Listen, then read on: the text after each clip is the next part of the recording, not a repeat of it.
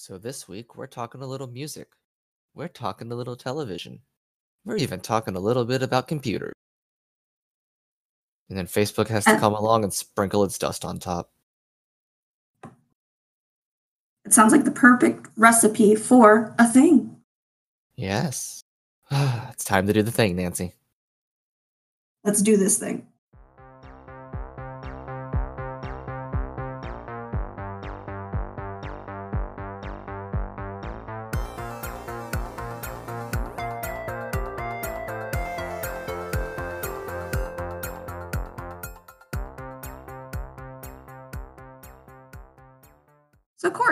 Did something kind of fun the other day. Yes, we did. And for those of you who aren't on our Facebook page, first off, why aren't you? Second off, get that sorted out right now. Facebook.com slash a thing pod. Slash But- pod thing. Oh, pod thing. Sorry. We got so many variations of our Well, Twitter. All right. So Twitter and Facebook are both at pod thing.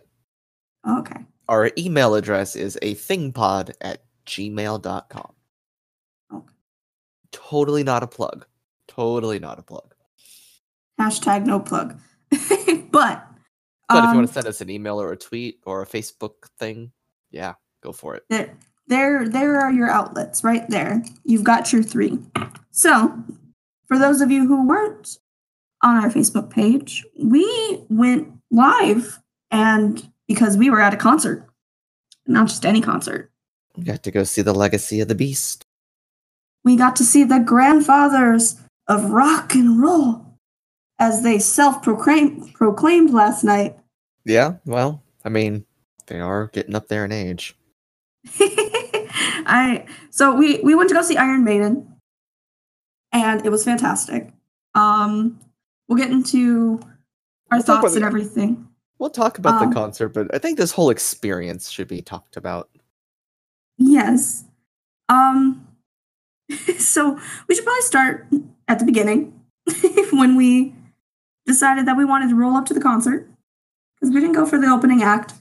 No, we did not. Um, We were on a mission. We knew who we wanted to see. Yeah, neither us nor the friend that we were with cared about the opening act. And we had some friends there already who had some spots on the lawn that they could get to.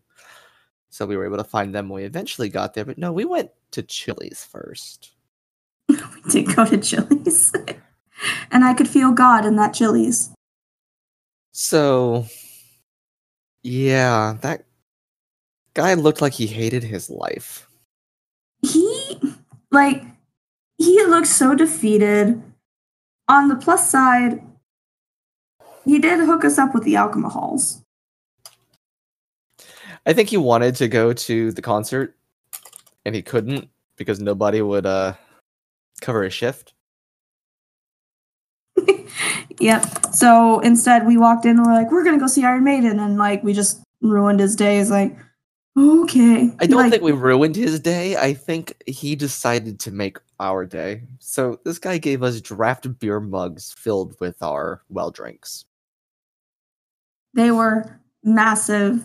And I also had a well drink, but I did not get the beer mug, probably because I'm a smaller woman, but I also ordered tequila and cranberry. Yeah, and that Jameson and Coke went down smooth and quick. Because by the time we got our drinks, we realized we had to leave. We were having to chug them. We had to get our bathroom breaks out of the way because going to bathrooms at concerts is never good. Yes, I managed to avoid that. I couldn't. I tried. So we we leave Chili's, right? Guy hooks us up on price, so shout out to that bartender for hooking up a discount. Yes, it was much appreciated from one person who went way out of their budget to go to this concert to a person who couldn't go because work life sucks sometimes. Much appreciated. Yes. So then we start the great hunt for parking around the venue. So the venue we saw them Oh, at is Lord. located is located north of us. It's in a very built-up area in the woodlands. Um, you have Like hoity-toity. you have like this nice shopping district across from it, and next to it in the mall, and you can pay for parking at the venue, and it's twenty bucks flat rate. We didn't do No. that. We did not. We drove around and found a parking meter and paid half the price for four hours. And it was a very quick walk. Now, the entire concert from the time the opening band went on to the time Iron Maiden left stage was only about three and a half hours. So we actually would have been fine for the whole show. Right. Like we said, we did not go see the opening act because we decided to go get turned to the Chili's. Um Yeah, And then we got turned at the venue. And I want to talk about our entrance to the venue because that was annoying. The, oh yeah, so we're gonna spend a minute on this because as we've both been advocating now for many a podcast, Corey and I both vape. We've talked about it now, I think, consistently for the past three episodes, at And least. come back again. And it's back again, guys. So we roll up to the venue and, you know, we're getting everything situated, pulling all this stuff up. And they see the vapes in our hands and they're like, oh, did you bring the juice for your vapes? And we said, yes. Hindsight, we should have fucking said no. Because they I make know. you check your juice at the door due to their no liquid policy, which I understand no outside liquids involved.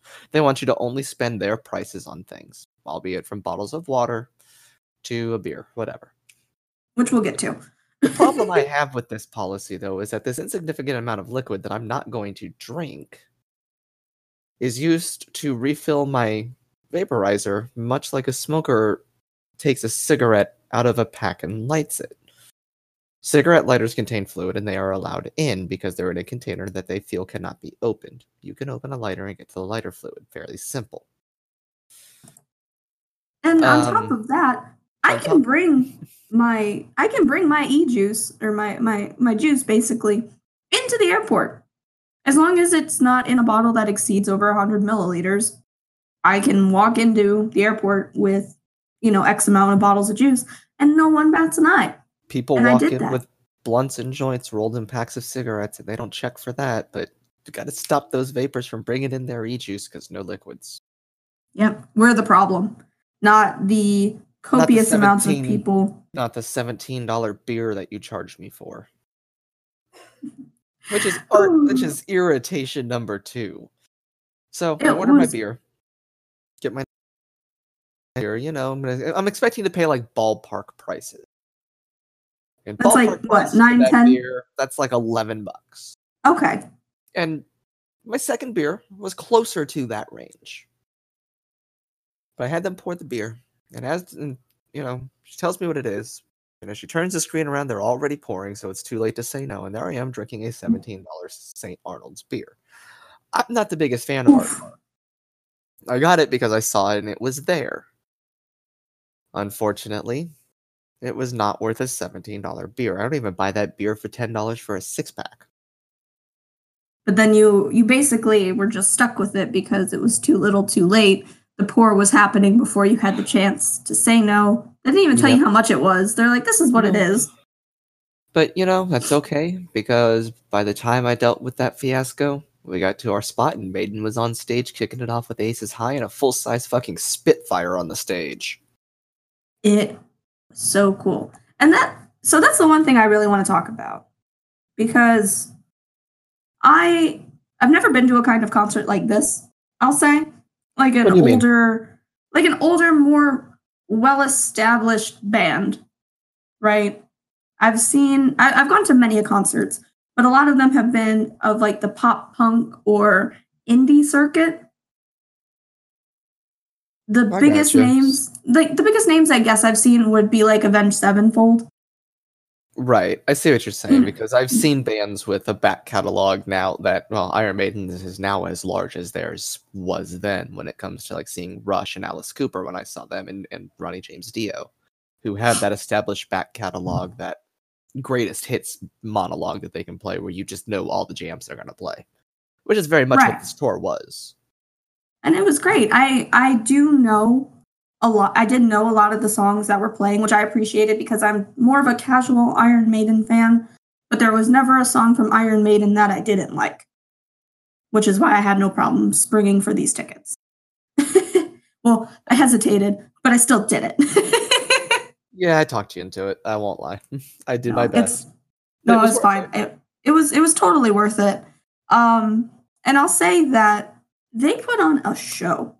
So they do. And one of the things I love about their stage show is how much they change it just throughout the actual set they play. All the different backdrops, the, the costumes, the acts. Like, you know, during they played the Trooper, out comes mm-hmm. their British soldier Eddie with a sword and sword fights Bruce Dickinson on stage. Um, that was so much fun to watch. Which, you know, with the sword that he's swinging around as he's singing Clansman right before. It's it's Clansman um, with a um, C. We got to make sure we specify. Yes, as you said, if you're going to put it on YouTube, Clansman has a fucking C. I do want to take a moment to say I appreciate him when they when he did his little intro. His first question was, "All right, be fucking honest with me. How many of you came here by boat?" because we had just taken on a whole bunch of water, just not even four or five days prior. Like in the like 72 hours beforehand, the city was underwater but we came out in droves. yeah, 12,000 strong. So, but, and that's the thing. I love the bandit interaction with the audience like that. Um, I do like the set piece changes during the flight of Icarus. They had the giant Icarus out during Number of the Beast. They had the Beast head out, spitting fire around. It was it was great. That that Beast head was legit though, and, and like I like that it rotated. Like yeah, and this is all stuff they've been known for. They've always looked at how they can up their own stage show, and that's like he was mentioning with that Spitfire, thinking, "Oh, that's going to end the show because it's one of the biggest things they've done." No, that's how they kicked it off. They're like, so we put it at the beginning. yeah. To talk more about it, guys, this is a this was a full size British Spitfire from World War II replica. This thing wasn't like a small. It's gonna no. This was full size. It was huge. like we could see it all the way in the back. Like you could see it detailed in the back. Um, well, you I could. I'm blind. I got lucky enough to be able to make my way forward more. I got assaulted. Um, they spilt your wine. They spilt your ten dollar glass of wine. Yes. Okay. So here's some here's some bullshit, right? So, like I said, I've been to many concerts, and I've never once in my entire concert career had issues getting as close as physically possible to the stage, right? And we we went during like one of like not an intermission because they didn't really do that, but you know some songs that were less on the importance list and before they kicked it off for like the last leg of their set. And we tried to get closer. And Corey and our other friend, the bearded wonder, the fuzz, Mr. Fuzzy, were able to just waltz on by. And I tried to, and the security guard just grabbed my wrist, which also had my $10 single serving of wine in it. And I, you know, can buy an entire bottle of wine for $10. And it spilled all over me. Yeah. And I couldn't get any closer. I live it. So this is where I can tell a little bit different experience than what you had. So yes. after we go through and I catch up with him, we go to the first little gate to get close to the stage. Him and I both walk past. They grab his shirt, pull him back, check our tickets, point us off a little in another direction. So we go to the next one. Same thing happens. So we go up and find a spot and just sit, and this guy comes over, checks our tickets, and pushes us away. And Fuzzy goes, I guess we could have picked a more inconspicuous spot that was kind of wide open. So then he walks, and we walk all the way up to the top where there's no one. Walk down a couple rows to our actual section. Walk all the way up to the front and find this this post. And we go back just a couple rows from it and find just a row empty with people around. Sneak and shuffle in and wait a few songs. And then during Fear of the Dark, we made our way up a little closer. We started pushing it that way and got as close as we could. And then as soon as the guys like turned around to deal with someone else, we darted past them. made our way up a little bit closer. Um, we didn't get as close to the stage as we wanted, but we got close enough to where I could see pretty well without a zoom. See, now for me, and the guys whose I... seats we took were really cool about it because when they came back, they looked at us and said, "Just Just the shorter one kind of was standing behind me, and I looked. I'm like, "No, dude, stand in front. I'm taller." Pushed him in front so he could see better, and we all just hung there and bullshitted about Maiden the rest of the concert. It was great. See, and and that's great for you. Meanwhile, in the land of the lawn, which is where I returned to, I, of course, I found my way closer to the lawn because we had met up with people prior to who had left. Let's just put Think- that out there. They left. I'm not going to put their names, but they left. Yes, they left way too soon. Like halfway through the set, they decided left. to leave. They left before they played Fear of the Dark and before they came out and played their encore with Hallowed Be Thy Name. I mean, you know, Run to the Hills. They came out before. They left before they played like most of the Number of the Beast suite. Right. So I also I was, you know, just I was trying to get closer and to be in a more comfortable position, right? So I found myself in an area, was in the lawn that was like not close enough where I was going to be standing in mud because I wasn't to I wasn't to do that to myself. And I had a group of girls who were very happy to be there and their energy was great. But one girl was totally plastered and she was headbanging herself so dizzy that she ended up face planting into the mud. And you didn't get video of that to go live with? I tried, but it wasn't like, ooh, let me just like live this girl really quick. It was like I was getting my phone out and then I look and next thing I know, she's just covered in mud. Well, And I was like, damn it. Um, so and then like they, they brushed her off and I give her mad props to whoever this girl is out there because she didn't go to the bathroom to go clean up. She just wiped a little bit of mud out of her eyes and then just went right back to headbanging. She wasn't gonna leave until the show was over. dedication, and that's what these Iron Maiden fans show you is dedication. I respected it. Um, what I didn't respect though was the man that was somewhat near me that sound that smelled like rotten Parmesan cheese. Ugh. Disgusting. Well, yeah, I think a lot of them have been out had been out there since the opening band took at 7:30. Um, and when we got there at an hour, almost an hour and a half later, Right. And I mean it was still hot. the sun had gone down, gross. and so all those and people in one room, well, one area, not room, but one spot. Yeah, and I mean usually BO is something that like I just like I'll smell it, I'll hate it, and then I get over it. But it was just the type of smell that it was that I just would not get over. Yeah, I can see that- that. It's it's such a like like rotten parmesan is the closest I can come, and it's almost fairly accurate, but it's just one of those where you really would have had to have been there to know exactly how awful it was. Yeah, probably. but But outside of that, everyone else around me was really cool. I ended up making friends with like a like an eight year old child who knew the songs a thousand times better than I did. it's kind of cool, actually. Yeah, I it, love seeing was kids at. I love seeing young kids at concerts like that, especially for bands that can now spawn generations. That like the parents have had kids, who have now had kids. right, and I and it kind of reminds me of what Iron Maiden had said when they were just talking to the audience and how they took all their ages together and they predate the American Revolution. Yeah, so technically we're still they're they're still us. Yeah, so they still own Mhm. us. Technically, they predate it. They're, and that's the thing. He's a good. He's charismatic as a front man, and that's what I love about Bruce Dickinson. And he has a voice. Mm. It's it's wavered a lot. He has not sounded like he he did back in the day, obviously. But he's Right. still hitting notes he needs to hit, just not all the high ones. But he knows when to let the audience do it, and that's those high notes. He kicks it to the audience at that point. Yeah, and he just makes it more fun. It's like, okay, we've we've sang these songs for decades now. We'll let you have it because Lord knows I can't do it anymore, but we're still gonna have fun. Yeah. and that Yeah, was they rocked out and had fun. yeah. Everyone had a smile on their face, like they were jumping and spinning still and running all over the stage. Granted, probably not at the same ferociousness that they may have, you know, 30 years ago. they were Yeah. still they were still doing the damn thing and everyone was having fun time on stage and that that speaks volumes because they've been doing this for how many years now, Corey? 30 plus. Right. So doing something for 30 plus years, but still having fun behind it, that's like a passion that I don't think many artists these days have.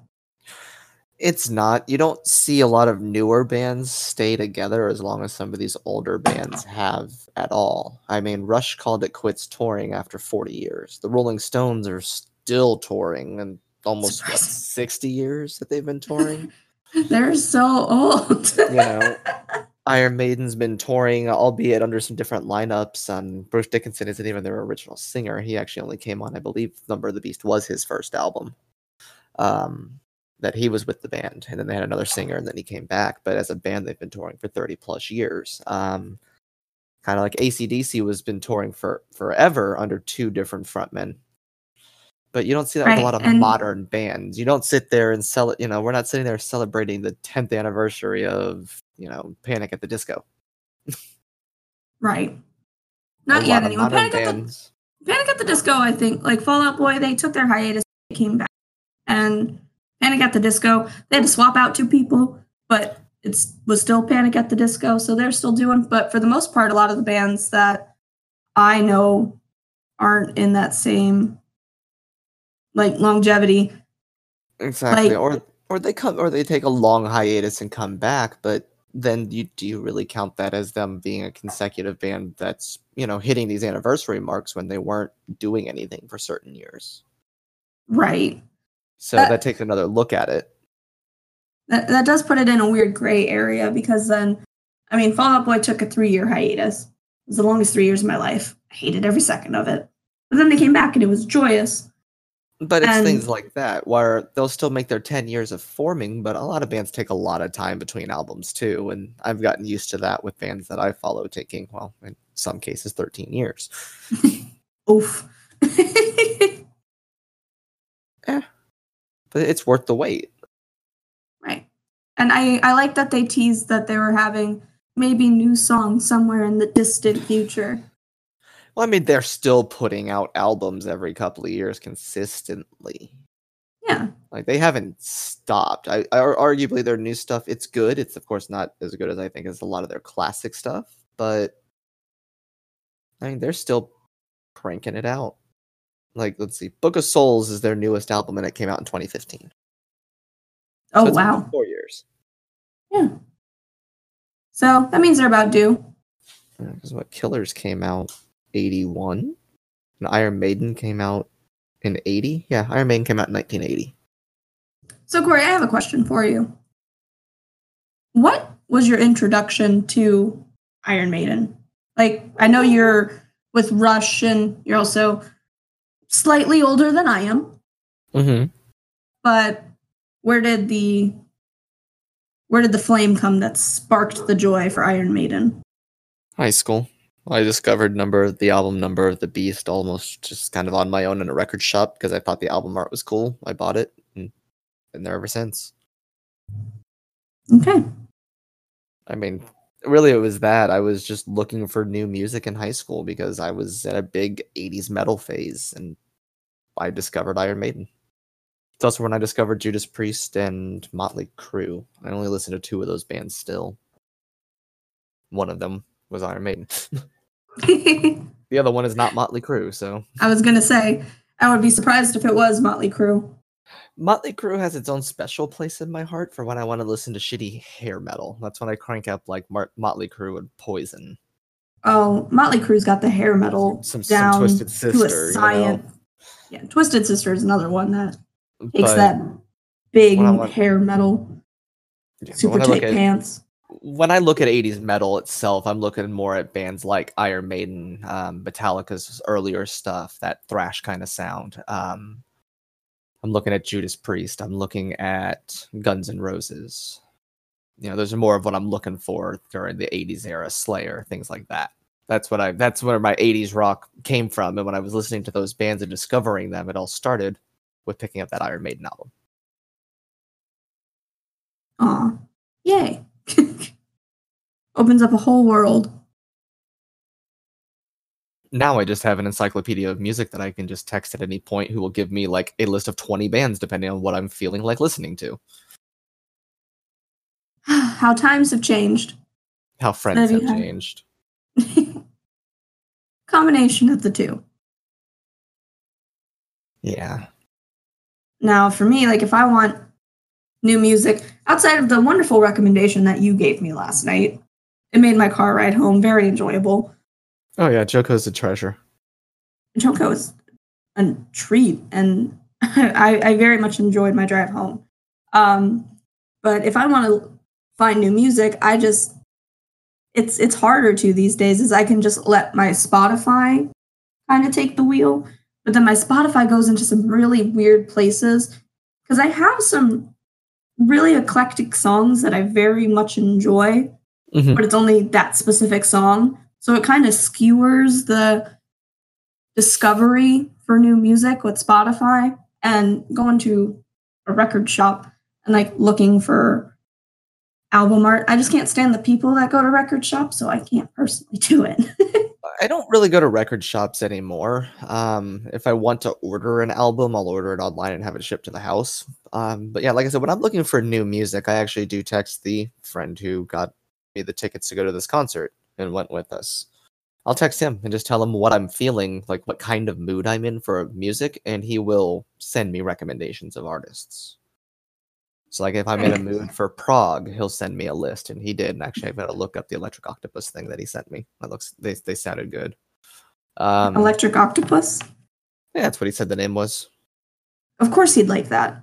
Um, there's Camel, another really good band he recommended that was just a great prog beat to it. So it's that kind of stuff that you, yeah, that's how I find out find new music. I just ask people what they're listening to. If I like the way something sounds, I find out about it. Right. And that's why it's important to have friends. So you can have experiences, even if they ended up ditching you halfway through. Exactly. So, So that was so I want to talk a little bit about after the concert because we went to Fridays. yes. So we started at Chili's and then went to go turn up at a Fridays. And the only reason I want to mention this is so that I can shit talk the dude who was not so obviously checking out Miss Nancy because it was hilarious. He was gross looking too. I, I caught a glimpse and I was like, "What?" There were four times that I looked up to look over at you where he is just dead ass staring at you. And as soon as he noticed I noticed, he turned away. Like four times I dead ass caught him. And then Fuzzy had caught him once or twice. And it was hilarious. oh, that's great. I didn't know that Fuzzy caught him. Oh yeah, no. we were walking when we got back and Fuzzy looked at me and he goes, he just held up a number three. And I was like, oh my god. and I know exactly what it meant. He was not so obvious about it, and I just wanted to put him on blast for a minute. Because if you're gonna do something like that, you gotta be more subtle. right. Because Being that subtle is key. Because we all know that you're a guy and you're going to check a woman out if you look at her and find her attractive. It's it's nature. Everyone does it. Women do it to men. But it's about men do it to men, you- women do it to women. Exactly. In general, it's human nature. But when you do it, you have to do it to where you don't make the other party uncomfortable. So it's called being subtle. Dead ass staring at somebody is not subtle. No, it's the quickest way for me to get like the heebie-jeebies. Like, and ugh. if it, if it was one of those moments where I looked up and it was he took a quick glance and looked back, that's one thing. But no, it was he dead ass stared until I looked at him. like, dude, back off. Like, Shoot the daggers. on. Yeah, I mean, I did look good yesterday. I was able to get back to my roots a little bit, which was nice. Meanwhile, we had an unplanned Dragon Ball theme. Yeah, that was it was very very funny that you guys both rolled up Yeah, Dragon like Ball. I sat there and I picked up two shirts. One was Dragon Ball, one was D and D, and I was like, which one's gonna fit better for a theme of Iron Maiden? I was like, they're both gonna fit very well. Uh, Dragon Ball because at least if I get if so if, if we get separated, you'll have something very clear and easy to look at. And then he shows up in a Dragon Ball shirt. and I mean, me, I just had stars and moons and other like Wiccan and celestial patterns on my shirt. It's like a hot topic shirt. So it's obviously not very deep. Yeah, it was. But got the job done. Not gothic. Yeah. I know. Make Hot hot Topic topic, has goth very- again. Hot Topic has a very specific purpose in my life anymore, and that is to find some Dragon Ball items usually, and that's about it. Yeah, not even pop figurines. Like not even Dragon Ball items half the time when I go online for them now. I just there's no point in going into Hot Topic. I remember when Hot Topic actually was more gothic, and that's where you would go to get like your like your metal albums, and you'd get Your trip pants and you know they didn't really have all those video game. They didn't really have video game shirts or niche nerdy like clothes. It was more or music. Disney. That's It my was- favorite addition to Hot Topic is all Yeah. the Disney shit. it is it was more niche to the metal scene kind of the music scenes. Catered toward that it's where you could find all the band shirts for classic bands and newer bands that you like that were officially licensed things and Or I can even just get my like alternative shirts. Like I I very much appreciate like the the edgier culture that goes with the punk and the goth and like the rock. I love the fashion. I, I like rip tights and boots and then hot all that stuff. And they stopped catering. I know. And then Like, now it's just Disney and Harry Potter and anime. And then it's like I've got a small section of like you can maybe make this look edgy in the back. And I'm like, Ugh. You know, and I was okay when Hot Topic started catering toward that anime audience because a lot of metalheads are anime. Mhm. Like it's, it's, just it's the funniest thing. because, I, I well, love it. look at the shows we like though. Well maybe not me so much because i do like such a wide range of animes. Like i'm currently still watching a baseball anime. Oh goodness. let's talk more about like like our mutual friend. He big fan of berserk dragon ball uh eva those are more action oriented and more heavy shows. Actually eva's soundtrack was very metal influenced in the 90s in the original dub. So And I know the animation styles too. Like they can Mm-hmm. get a little gory and things get kind of intense. And it's just like, ah. more brutal Right. I like my rah explanation a little bit better, but sure you get it. And that and that's the thing. So I was okay when Hot Topic car- started carrying like anime shit, but then when they started catering more toward the that you know started grabbing everything culture. else, the more pop culture stuff, and hey, Stranger Things is popular, so we're gonna put this in our stores now and sell all these old D and D styled shirts that people buy because they don't care about D and D. It's just cool looking at Hot Topic and it's for Stranger Things. I knew I knew Hot Topic was going downhill once I started seeing like the Disney stuff. Like that's really When Jack Mm. Skellington started showing up on a lot of things in there, is when about the time I stopped going in. no, that was still that was still me because I definitely had a Jack Skellington hoodie from Hot Topic that I wore into the fucking ground with my double layered edge- studded belt and my Why ripped is it- jeans and my rocket dogs because I couldn't afford Converse. So, question then: Why is it that every quote unquote edge girl has an obsession with Jack Skellington? because he's our bone daddy. Um, no, so I appreciate Jack Skellington for a very different reason. So I'm really not the girl this question to. Um, Like most But- people want, like the romance that him and Sally have, but is that really something to model yourselves on?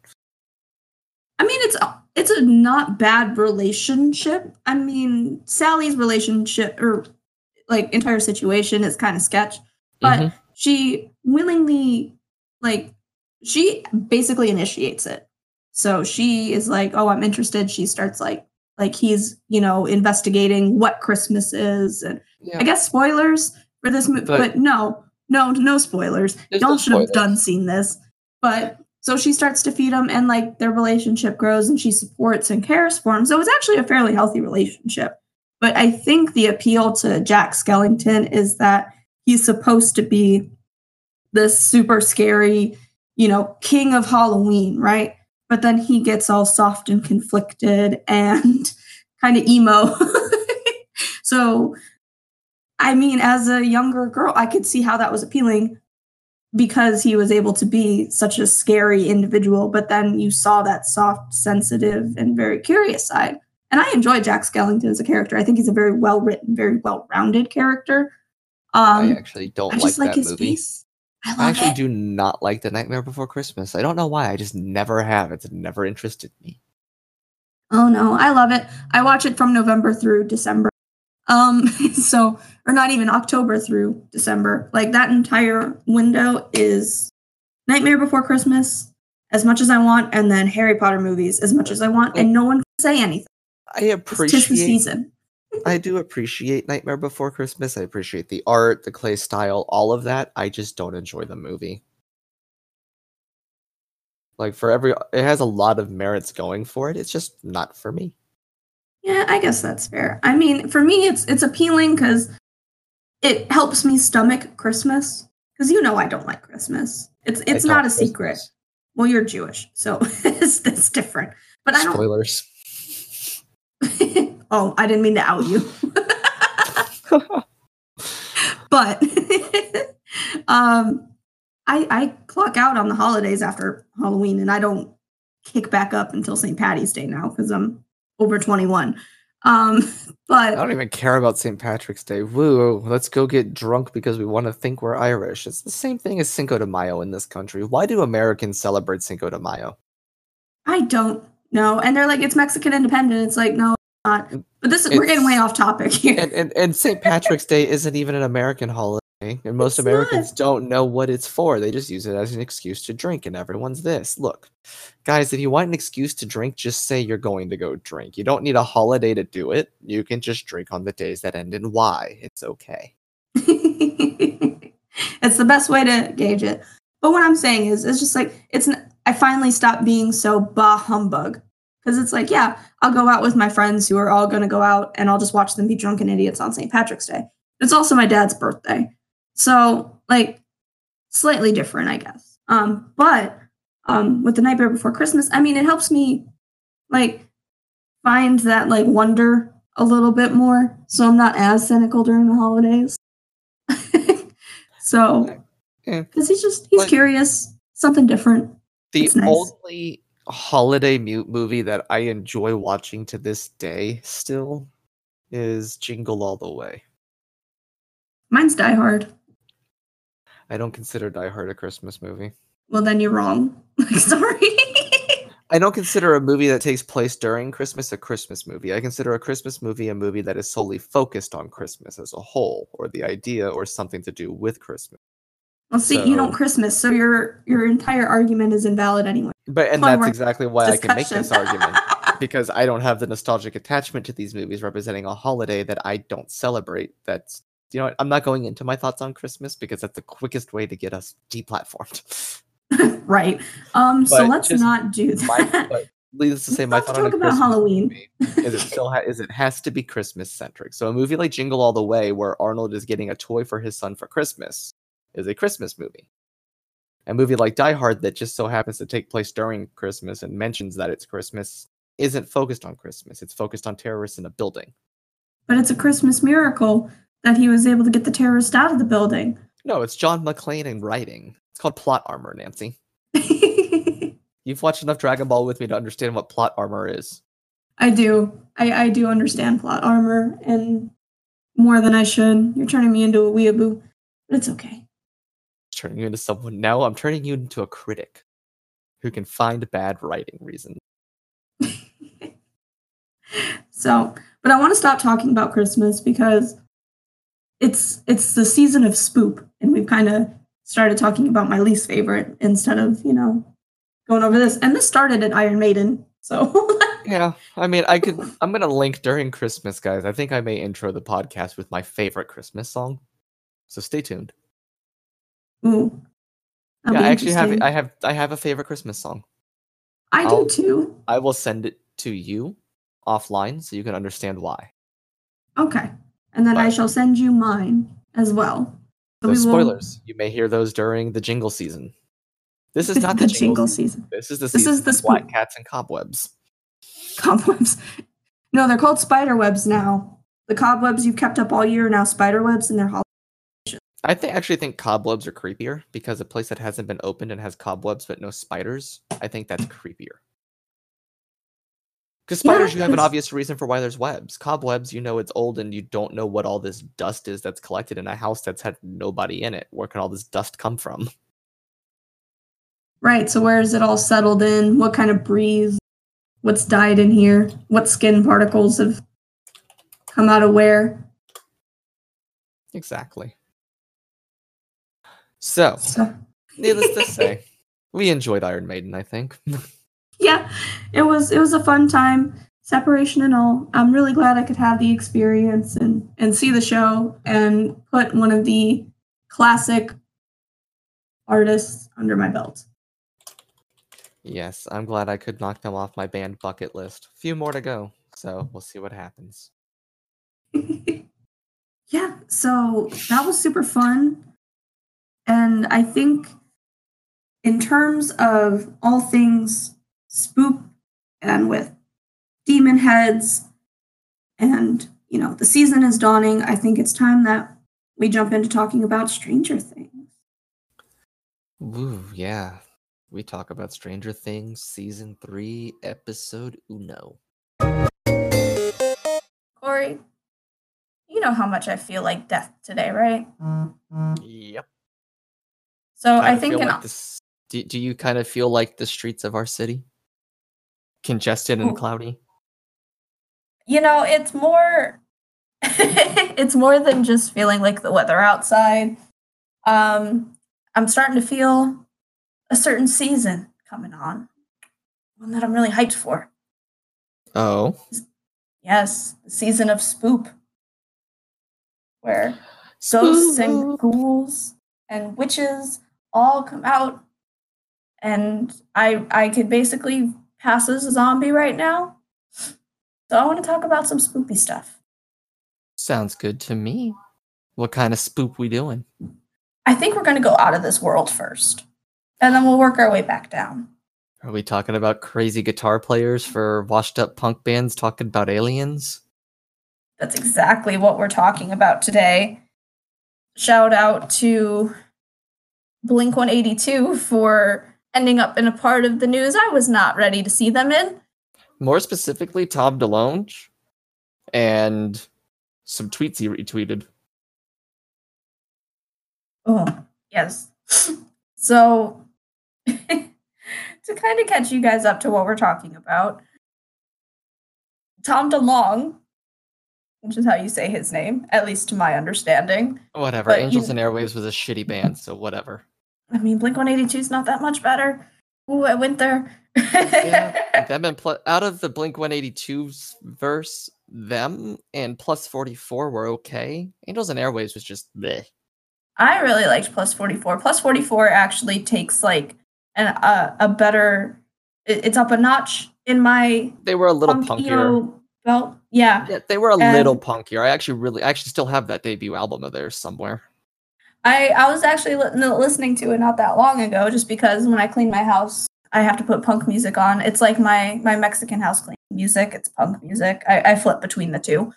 So I, I was definitely listening to their discography of, you know, the debut album and then a couple like EPs that they released. But they, they, I can probably do that more so than with Blink 182, which has some, some good songs, but it's not I don't know, not enough to like really be like, yeah, I like it.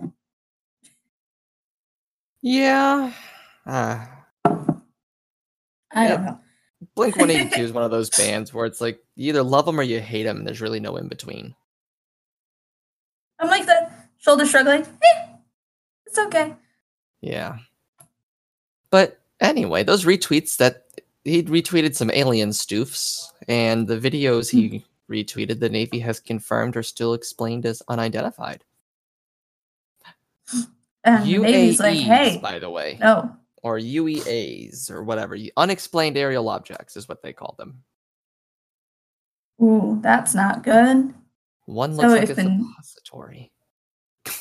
A suppository? That's That's what one of these things looks like. If you look at it, because I've seen one of these videos before when it first suffered, it looks like it. They, they call it a tic tac shaped ship doing rapid ex- ascents and descents in the atmosphere between 20 to 30, 40, 50,000 uh, feet at a time. They're calling it a tic tac shape. God damn, it looks like a damn suppository. Do you think that's to prep us for the probing? I mean, they were hovering over a, over some object in the ocean that they were trying to to rise. Maybe they've already dropped suppositories in the earth.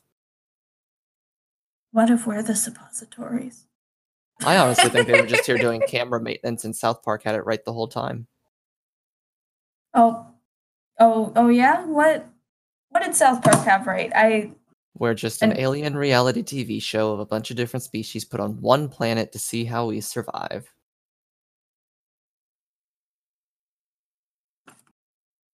and how are we looking so far in terms of length of survival? Because from my eyes, I don't think we're doing too hot.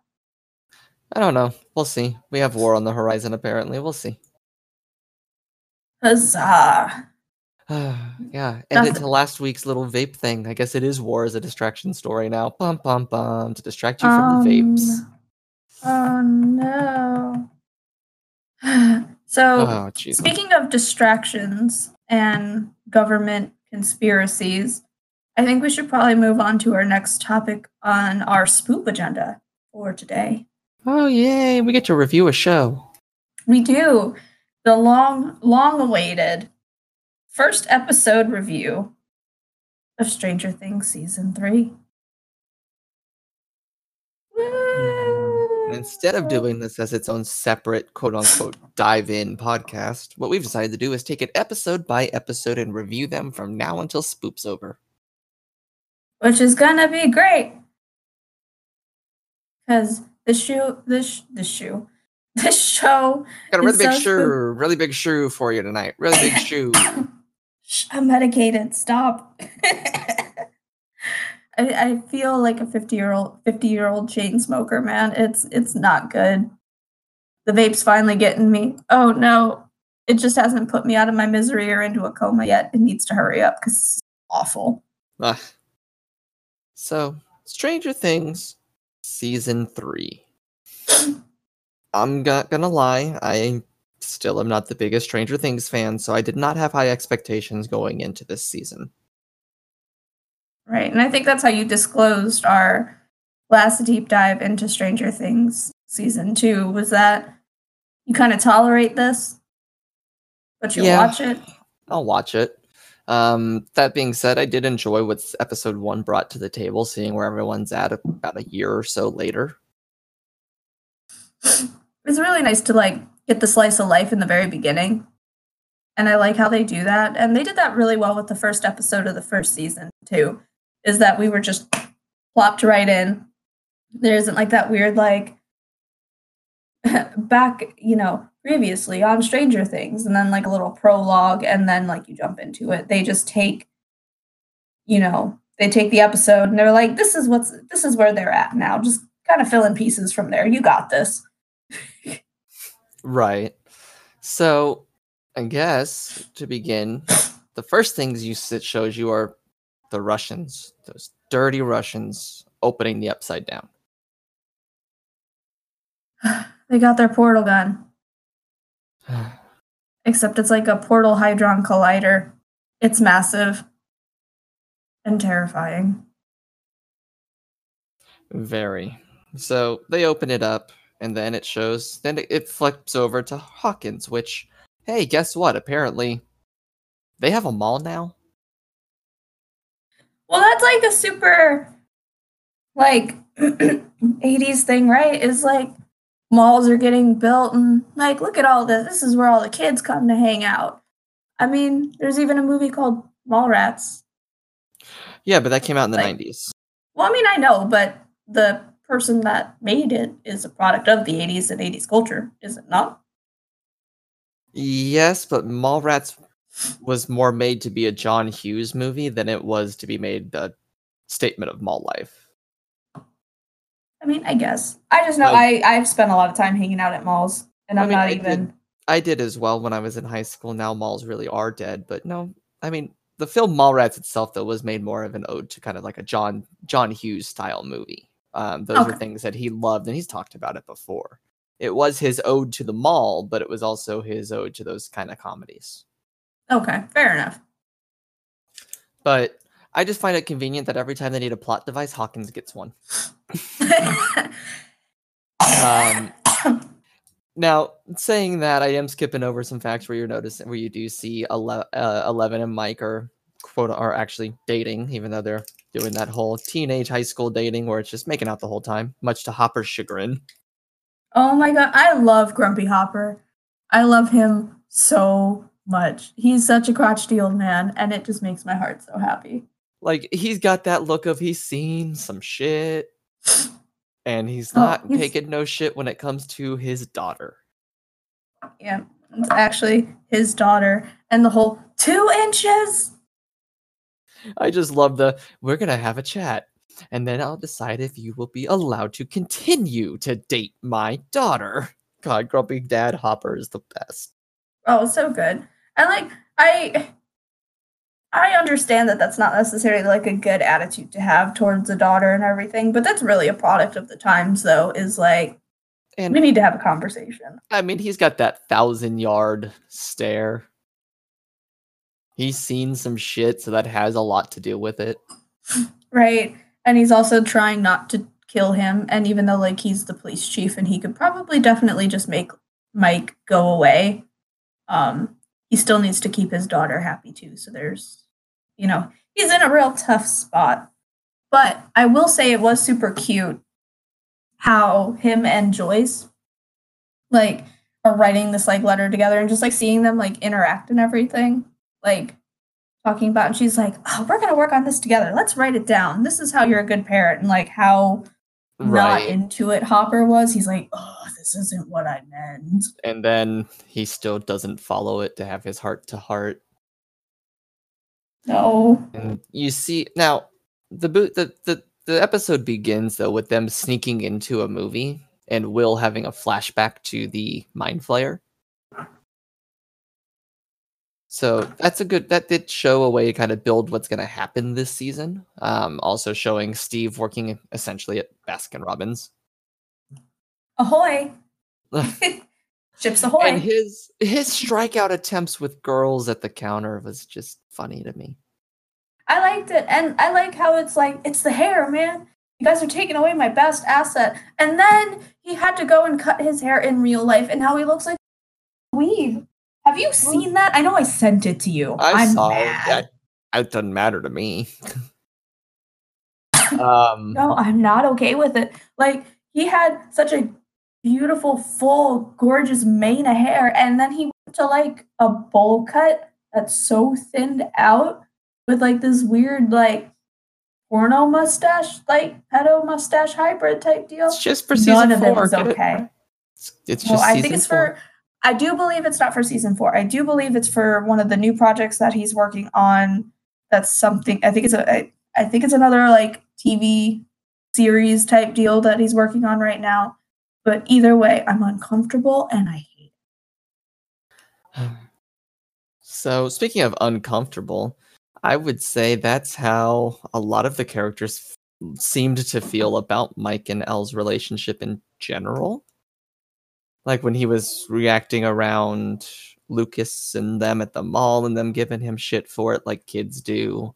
Um, the way the looks are when they just disappeared while they were walking with Dustin to go contact his girlfriend, who may or may not exist at this point. Uh, Suzie. Yes. She, she's apparently she's apparently hotter than everyone else. and in Utah. And he built a radio a that could Mormon. specifically talk to her.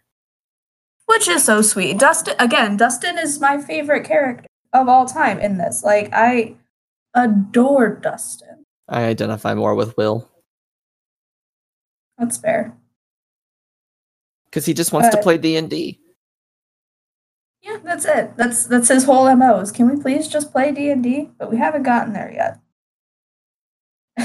I, I do Uh-huh. want to kind of go back to when Dustin got back, and he was all sad, like no one was answering. Um, you know his his tel- his walkie-talkie calls, and he gets home and then all of a sudden it uh all the toys come to life and it's He, follows him with his hairspray. with his Farrah Fawcett hairspray. and let's- let's maces Lucas in the face. Yes.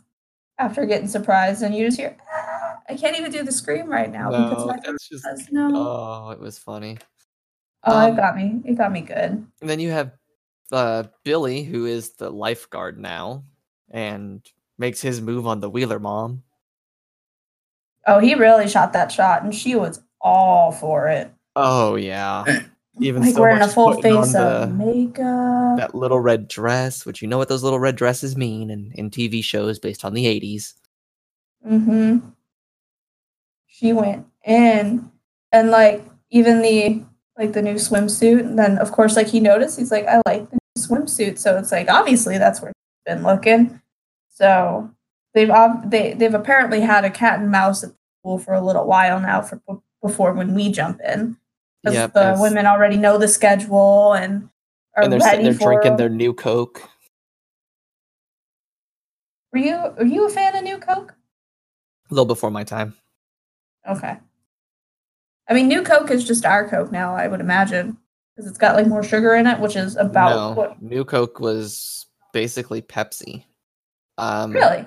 The Coke we have now, if you notice, all says classic, or it used to always say classic on it or original because of the new Coke. Um, new Coke was so poorly received by fans of Coca Cola that it didn't sell, and a lot of Coke fans ended up going to Pepsi because of it.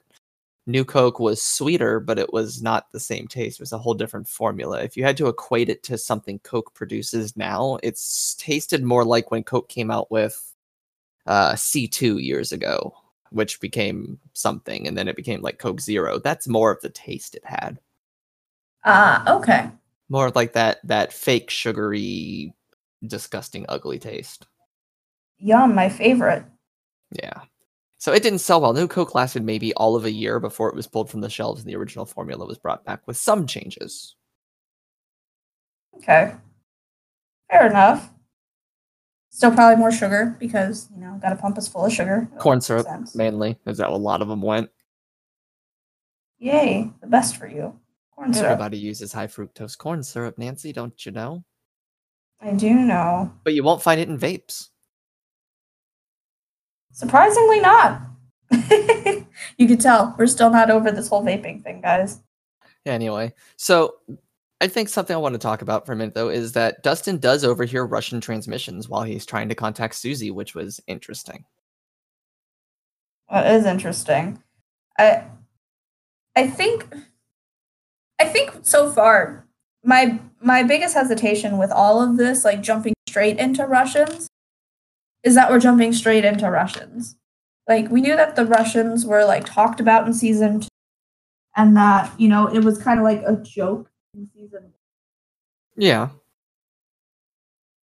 but now it's like, oh no, Russians are here. So we went from like kind of joking about them to talking about them and really having only like one person paranoid about them. And now they're actually here. So it's like, what's next? Right. But I think we'll save that for later. How did you feel about the Russians being, you know, the focal point? it's the 80s. The show takes place during parts of the end, toward the end of the Cold War in retrospect, but to them it's at the height of the Cold War. Mhm. Um, it wouldn't. It doesn't surprise me to see them putting a focus on like uh, maybe Russia being the overarching villain. So not villain, so to speak, where we know that the mind flayer is out there, but the Russians being responsible for a lot of it doesn't seem like it's a far fetched strategy to think of from from the way the writing would be. I mean, it is the 80s, the Cold War. If Russia does it, America does it, vice versa. You know, not a very Okay. far fetched idea. Maybe a far fetched idea, but not a far fetched idea. okay. That's fair. But Um, But Dustin like intercepting it was was kind of Yeah. nifty, and he had like the forethought to also record it as well too, because he just got back from a super smart boy camp because he's our super smart boy. right, and then something else that I do want to put is it does show Mike having such a kind of like it's showing that the boys have grown in a way by with the certain things they do. And I don't know, just on the first episode, I don't know if I like the direction they're showing Mike's character going. Okay. So what, going what direction being, is so from what we're seeing here is the way he acts toward Har- Hopper, being kind of smug, disrespectful, and with his friends. He shows up to do the things with them, but would rather be with Eleven, and it shows while they're growing up and the dynamic of the boys changing. They're showing him being more kind of this like, I don't give a shit, I'm getting what I want type attitude to it almost. Mm. Yeah, he does have more of like that that smug cockiness and in the first couple of seasons he really wasn't like that. He was more more concerned um with the entire party, but I will say that they did show some some good good sides to Mike um during the movie theater when Will did have his flashback and he's still very attentive to Will. The Which I- concern for Will's a different side to it because those two are the out of the party, those two seem to be the closest to between the dynamic between the four of them. Right. So the concern for Will showing is still going to be there, I think, no matter what, because he's always making sure Will's okay in a sense. Um so that doesn't really show much that would be like the same or a change for a character. That's a constant because the concern for Will's been amongst the party from the beginning. So they have to carry on that consistency. If they didn't show a concern for Will, that would change the show. That's true. Because at this point, they've established tropes that they have to almost certainly continue through seasons, which is the concern for Will Byers, um, an overarching threat from this other place that can be referenced back to D and D. Like these are things they have to they've kind of established throughout this series already that still have to be hit upon. So you won't see changes like that to the core dynamic versus these small character changes where Mike becomes less concerning about everybody and more smug and you know, hey fuck you, I'm gonna do what I want. Right. I just want to make out with Eleven all the time. Right. Which, because you don't see Lucas and Max do that as a dynamic. They're very much still, when they're together with the rest of them, still very much engaged in the party. Right. They they have a better balance of you know, being friends, but then also like dating and still being able to like maintain that dynamic. But I guess I guess what I can like hearken that to is someone that maybe dated someone from another school. If we're gonna put it back into like real terms. Because I used to date people from other schools. I almost never dated people in my school specifically. I don't know. I don't know how it happened. That's just how it always was. But I do know that when I would finally get the opportunity to see whomever it was I was making out with at the time, because again, that's all dating at that age really was. Like, I, you know, there was a lot more affection than not because it's like, oh, this is like the only opportunity I get to see this person, you know, until next weekend. And since Mike and El had that separation where Hopper kept her under wraps for all of season two for the most part, I can see where it's, you know, a little bit more like heightened, like they're trying to up for lost time. But at the same time, it's also been about a year since the events of last season. So you think it would let up, but it isn't. And I think that's where the problem is. Right. So it's picking up a year later with some characters having not changed and some changing very drastically in the first episode. So now as the season continues, I'm sure you'll see things normal out. Um, normalize out, I should say.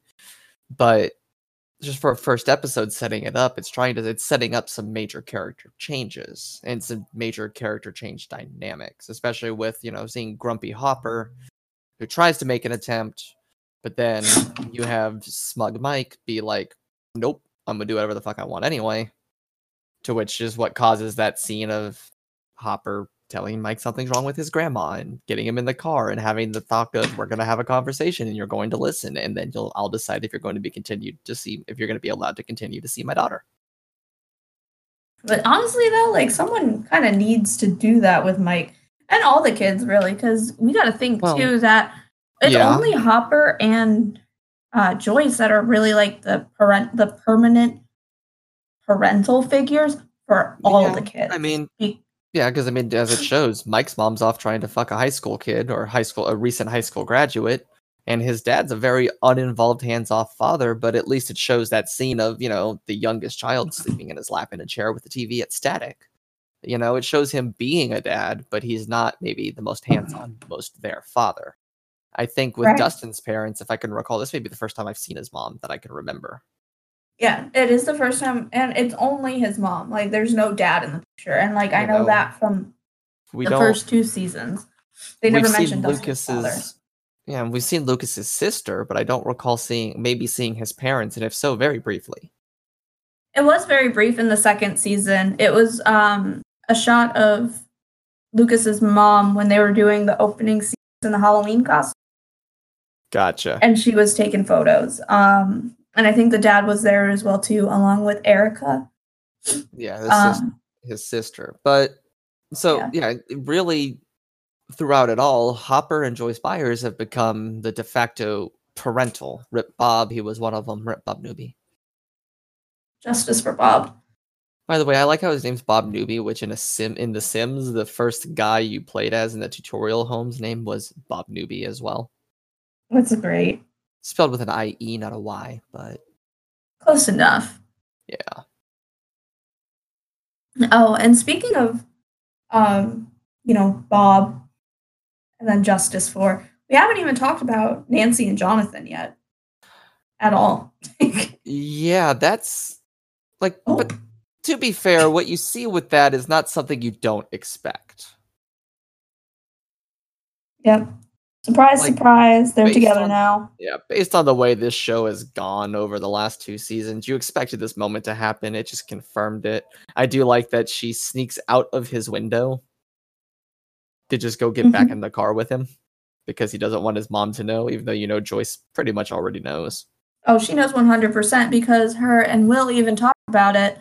Mm-hmm. And then she's like, oh, just to be young and in love. Like, Yeah. Will's like, gross. Yeah, so, you know, she 100% knows and doesn't say a word about it. And then she's working, they're both working at the paper now. I guess she's an intern, I would assume, is what it seems they're setting up. Yeah. And of course, her ideas aren't respected, which, as what she had mentioned, talking about downtown and start in the mall being actually a really good story Right. and not respecting it. But, you know, and Jonathan, of course, doing what he does photography. We expected that. Right. He, So- he's got that skill. Yeah, so he's the main reason I haven't talked about, I, I at least that I hadn't brought them up, is they're logically at a point where you expected them to be in a first episode. It just shows, hey, here we are. This is where they are, and that's it. There's really nothing else with them. that's true. Like this episode, it's literally just that scene and the scene of the, her bringing the breakfast and sandwich or the burgers into everybody while playing Huey Lewis is working for a living, which is a great, great musical choice for that part. By the way, the music in this season so far in the first episode is on point. Oh, the music is fantastic. Like that's that's one of the things I'll always enjoy. And I think I- I've said this legitimately every single Stranger Things deep dive that we've done so far, and I will probably still continue to say it. The music of this show is fan fucking tastic. I mean, it is if you like 80s. If you don't I like do. 80s 80s music, you're not going to like it. But that's also why. I do appreciate them bringing in things like Huey Lewis, which reaches a bit of a different audience to just 80s music fans because the news was a different style. It wasn't just the 80s hair metal and rock that, you know, rocked the world for a while. It was on the, the calmer, Precisely. more hey kind of kind of jazzy side. I don't, I don't So, I guess to at least close out the main episode, and we can talk about some points if we have any left. Um, end of the episode, it shows Billy driving to go meet Mrs. Wheeler, and he gets hit by something unseen, and you know gets out, checks out his car, and gets drug inside the mill. Um. So it does end kind of like it needs to on a cliffhanger. Keep you suspenseful to watch the next episode to see exactly what happens. And yeah, That's it. I do. I. Like the way that they've done this the first the first go around because I feel they've amped up what they think they can get away with in terms of like the the kind of audience for this show and like the the whole billy scene at the very end i, I got i got spooked. I done got spooked. And See, when I, he got I- dragged in i jumped a little bit because i was just like i wasn't you know like when he got grabbed i just i wasn't ready for it. Um because they haven't really done that type of scare in this in this series so far. Because a lot of the suspenses come from like seeing the the entities from the upside down you know kind of looming and like interacting with like will and 11 and then season 2 went in a couple weird spots for a couple different things. But most of it is like it's a looming presence not something that's like jumping out to get you so it was a different type of scare which i really liked. See, I didn't quite get a scare out of this because I almost expect this show to do something with the jump scare at this point. Um, it was shot well, it was done well, but as for scary, eh, you kind of expect something to happen. It'd been a slow episode. well i mean it was They still have nice. to have something to keep you watching to the next episode. It was nice to see it, nice to show them do something with Billy other than just make him an asshole. Um, but at the same time, when it comes to scare, I can see where you would say it spooked you a little bit because you didn't know what was going to happen. Mhm. Versus, I kind of looked at it as, I mean, something has to happen. They wouldn't just have some invisible entity hit his car and nothing happen. Is how I looked at it. Well, which is fair. And I don't I don't know if I'm like explaining it right because I'm medicated, but it's fine. Um I think it's like it, it's not like it like scared me or it's not something that I wasn't expecting. I just I guess the way that they did it was unexpected and gave me that creep factor. Cuz like yes, you're right, they do have to do something with a jump scare and you know, that's where they're, they're at. I just, you know, I guess like just the combination of like the way that it, it was shot and the, the misdirection, and then also us finding out who they're choosing as the catalyst for this season is nice. It was just, I just thought it was well done, and it did give me that that creep factor. Something about getting dragged down stairs in an abandoned factory just doesn't sit right with me. Call me crazy. No, I and I get it. It's just at this point, and this is just me speaking, maybe just because I'm looking at this show as not maybe the biggest fan of it, but as someone watching it to talk about it as media. Um, it's fallen in. It, it does fall into the tropes that they've set up for this show, and everything that they've done in every episode so far that's had these certain certain things happen. They've set up different things um, in this one that you expected a payout on that you got that you got the payout for. You know, you wanted to see Billy and more of him based on you know the resolution to that night going with Karen Wheeler since that happened early in the episode. Um, and I mean, you do get that with this, and they set the they use that to set up, you know, like you said, the catalyst for it. But again, it sets it up more as a trope for what they've done so far. So they're falling into their own familiar areas and comfort zones when writing. They're not pushing anything new in a first episode. Okay, that's fair. I can I can see your points on that. I don't know. I think in terms of like their first episode, though, this one did pull out um did pull out a pretty solid performance. I think out of all the first episodes, I think I like this one the best. Well, they've built And- more into the show at this point. So this arguably would be the best of the premieres because there is now you're seeing more resolution from f- the four stories, I guess the best way to from stories that have happened before. So you're seeing that happen and then of course as it's showing ages in the 80s go up as different things come into style, you're seeing that progression as it goes into it as well. And that's what keeps making them be able to improve these first episodes. Right. So, but I think I think they're really I mean they're just they're capturing it more. I think it's it's all logical with the way that they're you know, cuz there's there's a formula unfortunately that they created fortunately or unfortunately, I guess depends on like how you really look at it. Like there is a formula that got created with Stranger Stranger Things and how like the episodes lay out and like the pacing and stuff. And I feel like they're switching up little things here and there um, to kind of make it fresh, but without straying too much from the source material, which I think is probably one of like your issues with it is that they're not pushing the boundaries, like you said, in the same way that I think you may have expected them to going into season three. Not to say that's still not enjoyable, but it's just not what right. No, but it's, it's precisely precisely the way they've built the show up from season one with the way they set it up as a as like a mystery science fiction horror show focused around kids. So that sets you up with what that expectation of it is. Going into season two you're getting a resolution from season one and it raises the bar by introducing new dynamics to it with different people now involved. When it comes to season three so far with episode one, you're not seeing what they've done in the first two episodes of the previous seasons with introduction of new things. You're seeing a lot of the same things happening, just as a here's the boys now, here's Eleven, here's Max. We didn't get what we've gotten each season, which is new characters introduced yet in the first episode. Um, we Right. haven't gotten a major point yet that's going to carry out, other than the boys growing apart in a sense. You know, that's not carrying out more so. There's not much else they've given us that could carry through the rest of the season up until that moment with Billy. And Right. previous seasons, there were a couple of points that started in episode one that may not have gotten resolved until maybe later in the season with this flashpoint. But there's nothing here that gives you the hook to want to see, wait, where's this scene going to go? Aside from things that they want you to follow, like the Russians, the boys, the upside down, Billy. Those four things that, that very well, hey, we want you to follow these. But like they showed in season two when they're showing Eleven's sister, they didn't build much to, hey, we want you to follow the storyline other than, hey, here's this that may get resolved.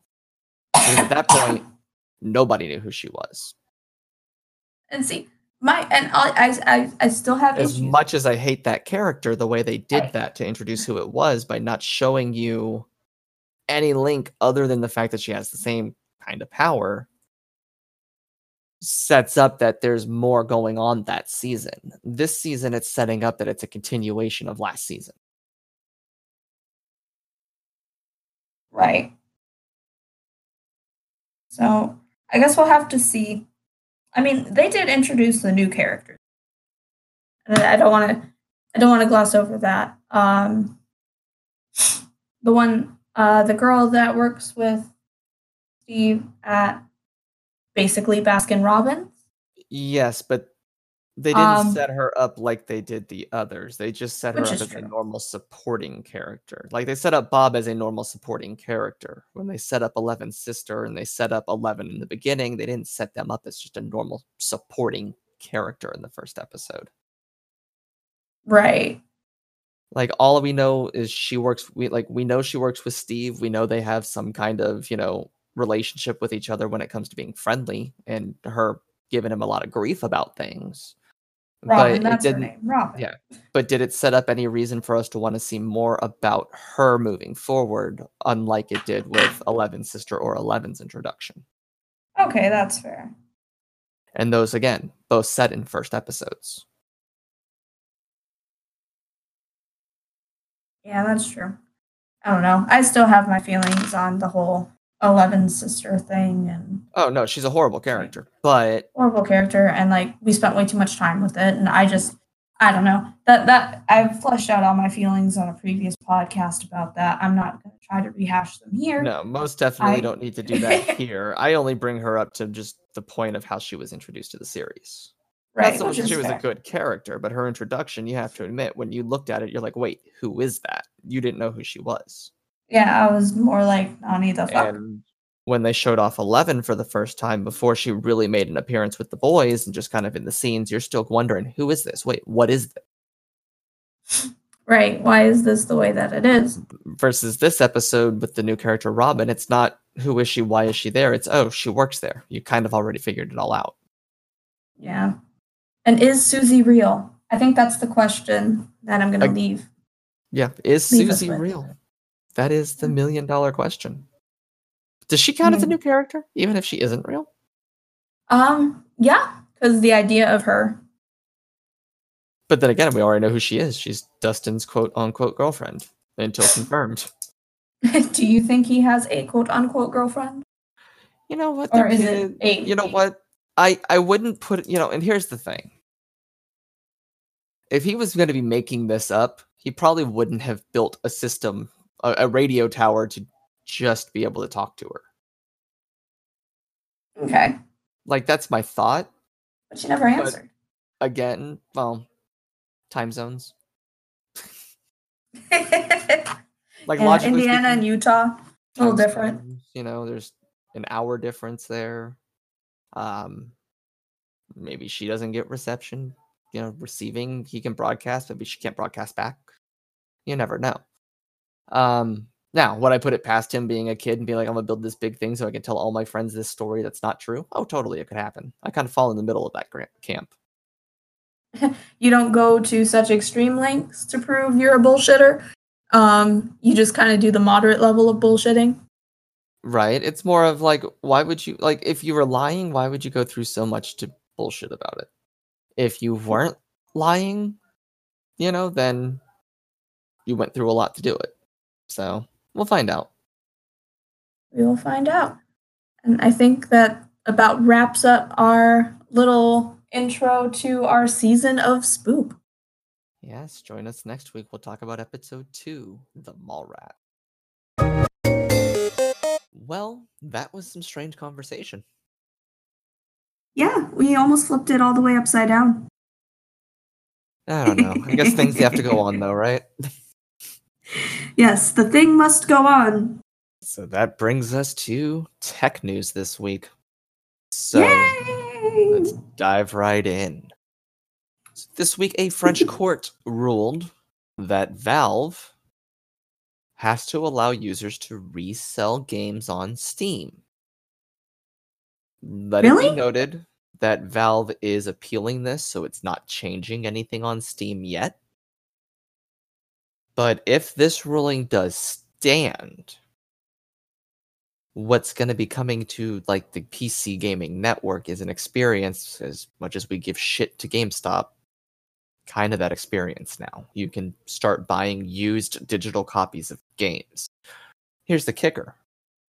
A used digital copy is just a code, which means it's just the game installed on your PC and performance is based on that, not based on disk condition.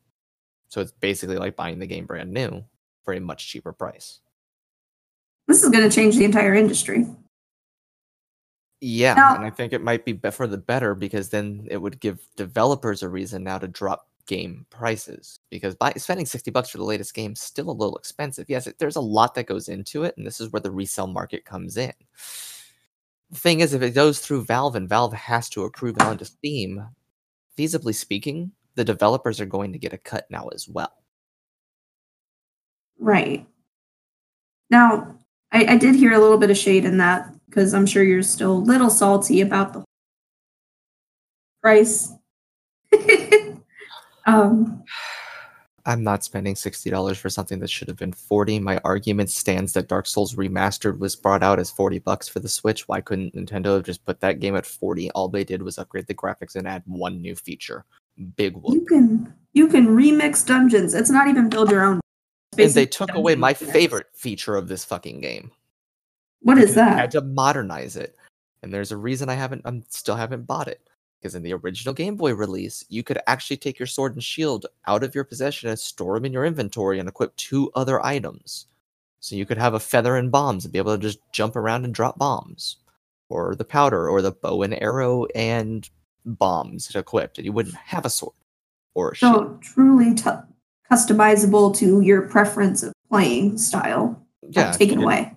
or you know just your way of wanting to do things or your optimal loadout maybe you don't want to use the shield but you want to have something else like i always did i had the sword and mm-hmm. bombs as my go-to but no now it's all sword and shield equipped and you can equip the two other items so they made an easier game even easier Oh yay!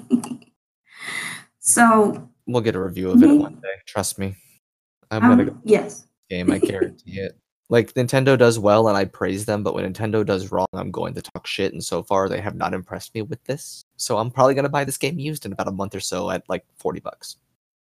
See, or maybe the ruling after the appeal will be super quick. Just kidding. That's not how courts work. But in an, in an ideal world, this would get rectified, and then we'd be able to buy used copies digitally of the remaster of Link's Awakening. I mean, let's be fair though. Nintendo, you can already resell cartridges for the Switch, and a cartridge itself is a whole different media source than a disc is. And you don't have to worry about scratching because a cartridge is simple to clean. You just take some rubbing alcohol and a Q-tip to the contacts, and it's done. You don't have to resurface it. you don't have to blow on it. You don't have to wait for it to. You don't blow on cartridges. That actually damages them. Popular to con. Popular belief. Bleh. Sorry. are Contrary to hard. popular. Yes. Contrary to popular belief, you don't blow on cartridges. It, it can damage them from moisture contact. Oh yeah, and all the bacteria that's in your mouth and certain levels of acids will erode things. Just don't blow Yeah, on your cartridges, mean- guys. You can buy cards and stuff that like are pre-soaked, like the things you'd use to, to clean an ATM or a, a PS card swipe at a, a store that would clean. Credit it. card reader. Yeah. Mhm. But I just go with good old rubbing alcohol and a Q-tip. Yeah, don't complicate it. It's easy. That's how I clean all my electronic components, to be honest. Best way to do it, I think. So, I like the idea. You know, I guess I never really thought about reselling purchase games via, you know, PC. I guess it's because I'm not a elite PC gamer. PCMR, Um, PCMR. so I am I am not of that. I have a very crappy Dell that I love so much and I don't want anything to happen. It's like just a laptop. Um so I don't spend a lot of gaming time on my laptop and I'm still definitely more of the console. So I never really thought about the reselling or purchasing and then even having like buyer's remorse of I bought this game on my PC and I thought it was going to be great, but it turned out it wasn't the game for me. You're just kind of stuck with it. Exactly. See, with the there's no console, you can go to. GameStop. You can return it. You can do a Yeah. number of things, but you can't with with a PC game. But actually, speaking does- of real quick, you saw last night for the first time a true PC gaming rig. I did. It was massive. Like, it was. I make the assumption it's for the first time because that is what that rig is dedicated for is for gaming. Yeah, that would be the first time. Now I know a lot of people that have like rebuilt PCs, but not necessarily for gaming. Mhm. Um, and I know a lot of people that are PC gamers, but I haven't seen their setup. You know, it's different types of. I, I'm surrounded by the PC master race, but I've never seen a full, full fledged setup. So, do you know why that tower was so big? Well, I imagine it's from the cooling fans that are in there. The Yeah, it's strictly just that have, airflow. Mhm. Airflow. and I I do know that there's different types of coolants because like you've got fan. There's that is Mhm. like was new maybe like seven eight years ago and is now fairly standard across the board. So I know there's a, I know a very novice amount of A lot of- building. a lot of big gaming enthusiasts and PC building enthusiasts now have all moved into just liquid cooling. And I'm fascinated by trying to figure out how to make that work myself on a tower because that'd just be cool. All It'd be RGB coolant. Well, because like my laptop, for example, is a gaming laptop, and the big thing in the PC gaming races apparently is RGB. Everything has to have fucking RGB. Well, yeah, it's all about the aesthetic. RGB Keyboard aesthetic. has RGB. My my laptop flashes RGB. your so, yeah. headphones. Oh, my laps, my lap, my headphones are just blue, just blue LED, Oh. but it's still useless because I don't see the LED. It's just I know it's there. Right. Um, that's one of my complaints is I just I think RGB is a useless use of power, a useless waste of power. Definitely. But it It's cool. it's like the little vampire you call it like the vampire lights of like things that you like have plugged in, and they just have the one little status light that's continuously just eating power unless you unplug it. Yep. That's exactly how I feel about the LEDs, but ultimately when I build my my rig it will have LEDs. I would just like to have a nice setup. I honestly don't think I would use it for gaming per se. I would probably want to build my my ideal PC. I think would probably be built more around art stuff, so I can make things for the podcast and things for myself and actually explore the world of digital media, which I'm only like kind of dabbling in because I have to. right. so I understand that that would be- feeling. Podcast obligated stuff. However, so I enjoy it though. yeah, so I I, just guess need better we'll keep, an- tools. we'll keep updating this as more happens because this is fascinating. Could really change some of the way the game en- game industry is done. Um, It's gonna also flip everything upside down. may widen its court action to include other platforms like the um, Epic Game Store, which I have my own feelings about. So that sounds like you're not going to disclose here. No, that's for another time. Um, but from one court to another, I say, we're going to talk about. Are we Supreme talking Court. tennis? Oh, No, I think we're going to talk about the Supreme Court for a minute. Ooh, Supreme Court, kind of like a Supreme Taco from Taco Bell. No, I'm kidding. I don't. Just ignore me. I'll give you a that. So, I'll take it. Supreme Court, Facebook. What do they have in common? They make people angry. Yeah, so Facebook is creating its own Supreme Court. Oh, oh. What is the Supreme Court going to do? Essentially, it's going to be where you can appeal blocks and bans. Oh, so when I post something that's totally okay with the person I'm talking to, but Facebook gets all butthurt and it's like, you can't post for could hurt someone's feeling. I could appeal that?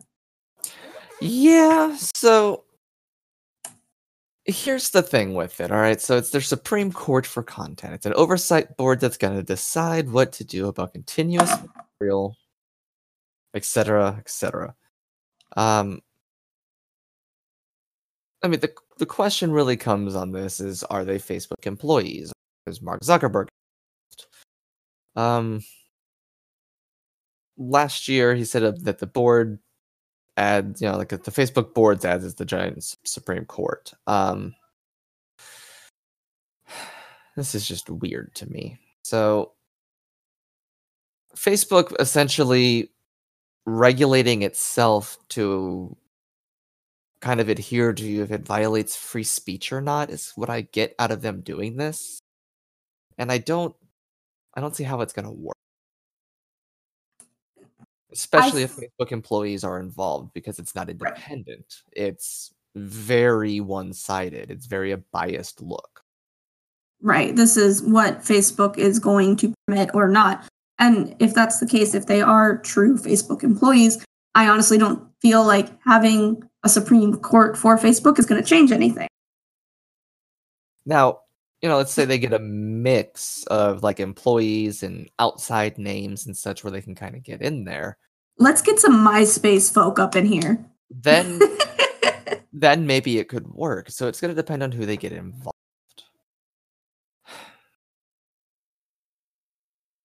It's just weird to me.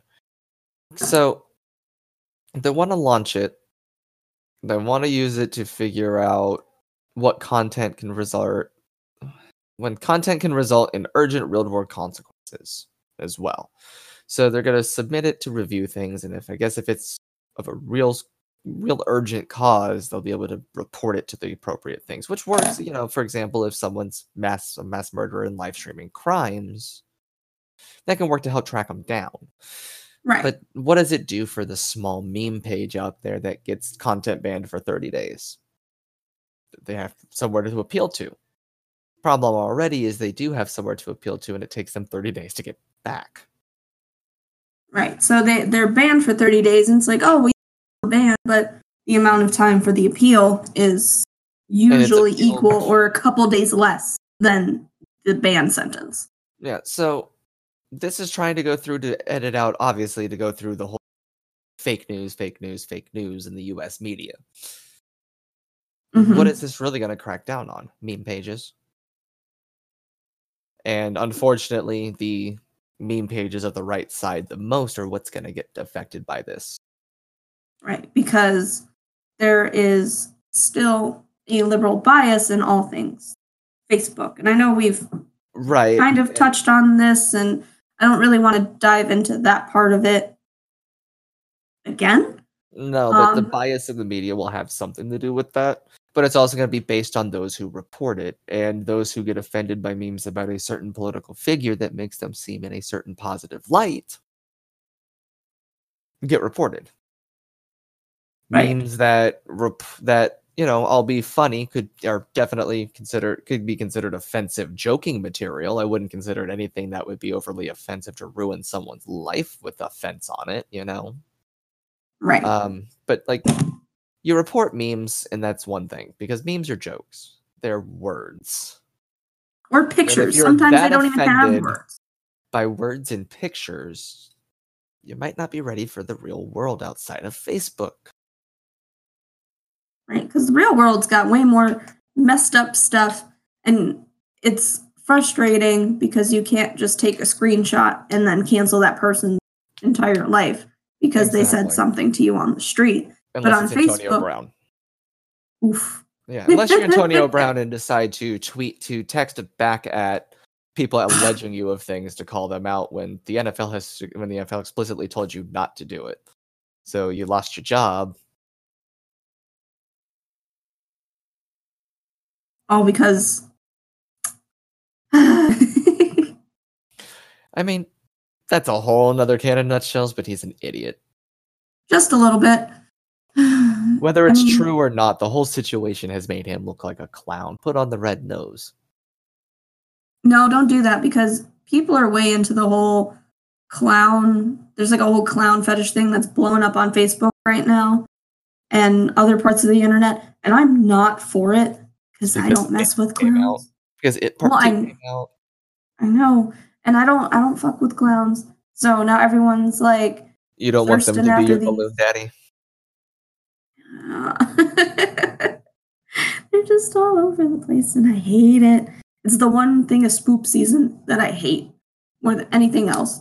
There's so Well- many other scary things on the face of the planet. Why does it mm. have to be so prevalent? Buying you a clown. That's it. That's your birthday present. I'm getting you a clown. Don't do it. I don't feel like having a mental breakdown.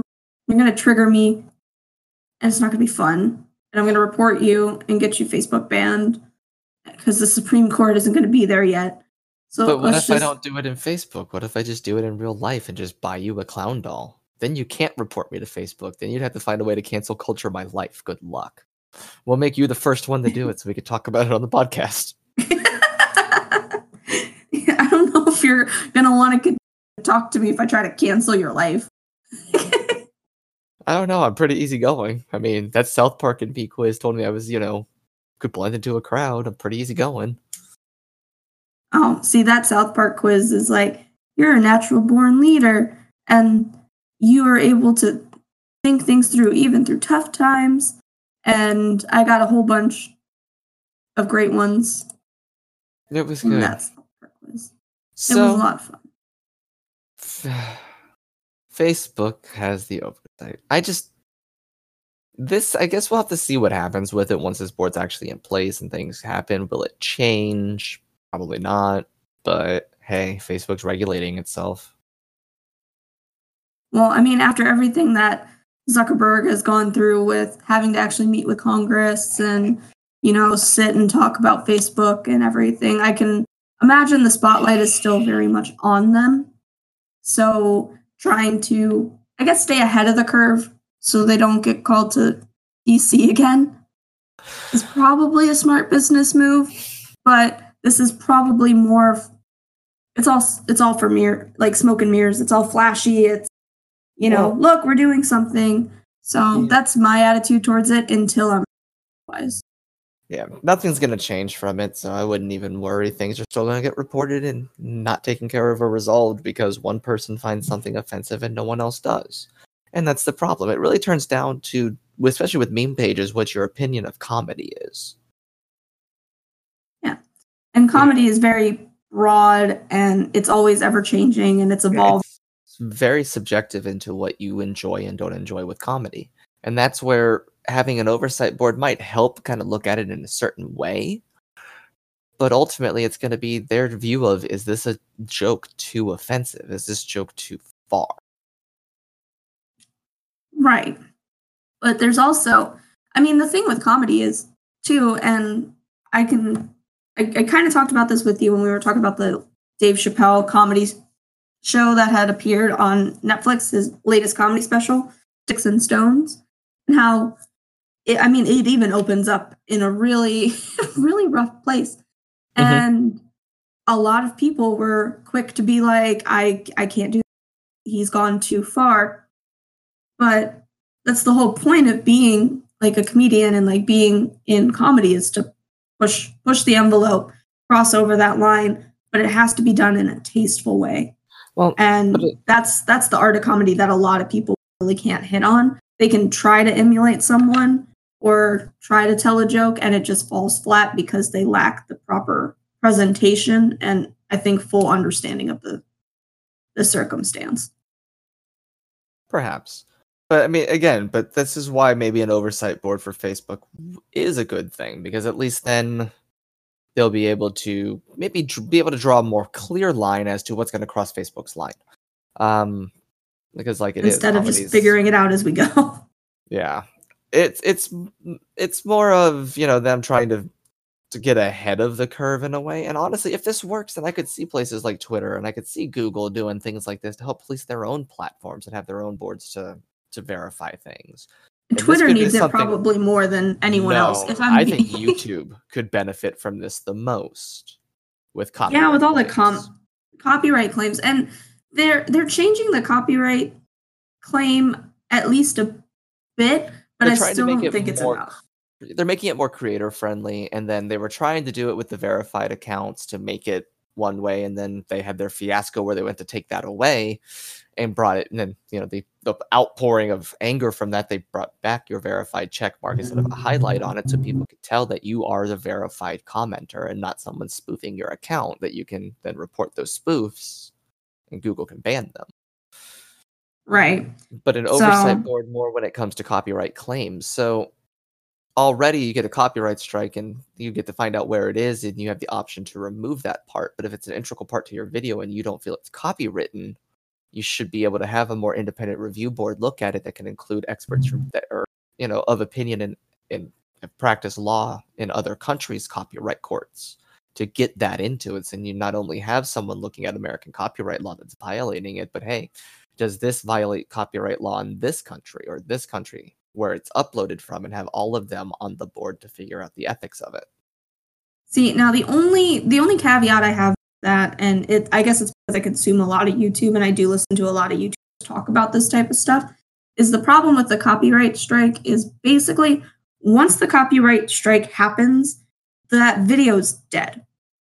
The demonetization is almost instant, and by the time it takes to get a copyright strike removed and then for the up the video to get like you know back on back on track because once it's copyright stricken it also gets taken off of like recommended and there's a whole bunch of like algorithm stuff that Yes, kind of there's a lot falls of in with that algorithm as well too but- so even with this board oversight i unfortunately still don't even think that's going to be enough to save from copyright strikes it because it's just a save it. time but it, it it'll would- still be better for the creators in the long run for the longevity of a video yeah in the youtube example it wouldn't save it from a copyright strike because it's still going to happen but it may make it a quicker process of reviewing it when you can have it quickly sent to a live person that knows something quickly.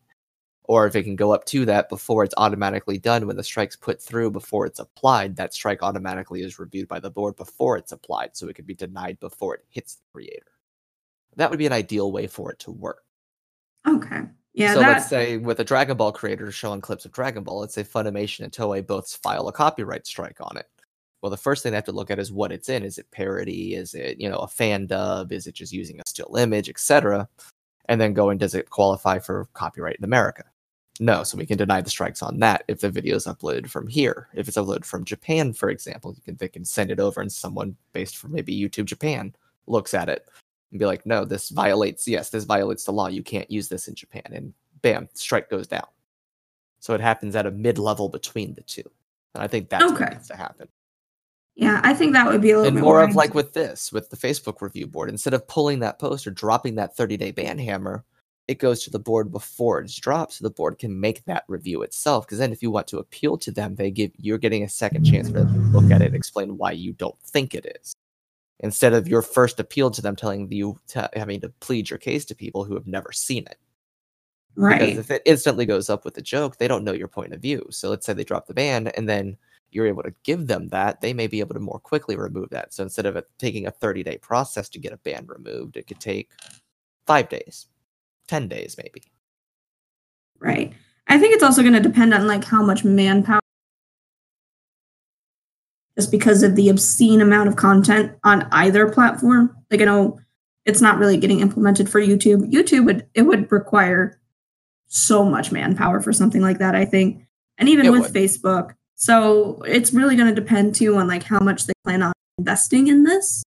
Um Ultimately, Or- like for a copyright strike example for YouTube, it could be an automated computer program that can automatically scan a database of copyright laws and then deny based on what it sees from the video. It's not hard with AI in the way it's going now. An AI could be able to feasibly do something like that. don't tell YouTube. Don't tell YouTubers that cuz then they're going to get even more mad at YouTube. Just logistically and cost speaking. Right. Google's already So- developing AI, so there's a perfect way to implement a test for it. See if it can Yeah. handle it independently, and if it can, you can implement it on its own. Yep, give it into like a small test market. Hmm, Oh, have it have it drop to the YouTube betas. hmm And then just see see what happens. Yeah. I mean, with the amount of time we spend on these devices using these apps and the amount of content we all consume, it'd be nice for them to be able to keep showing us that content, and these boards may help that. In Facebook's case, though, I just don't know because it's Facebook and I don't trust them. Yeah, Facebook's burned enough bridges, but I still use it. I mean, we both all still do. use it. Like, And that's the thing, we all use it because it's a necessary evil in a sense.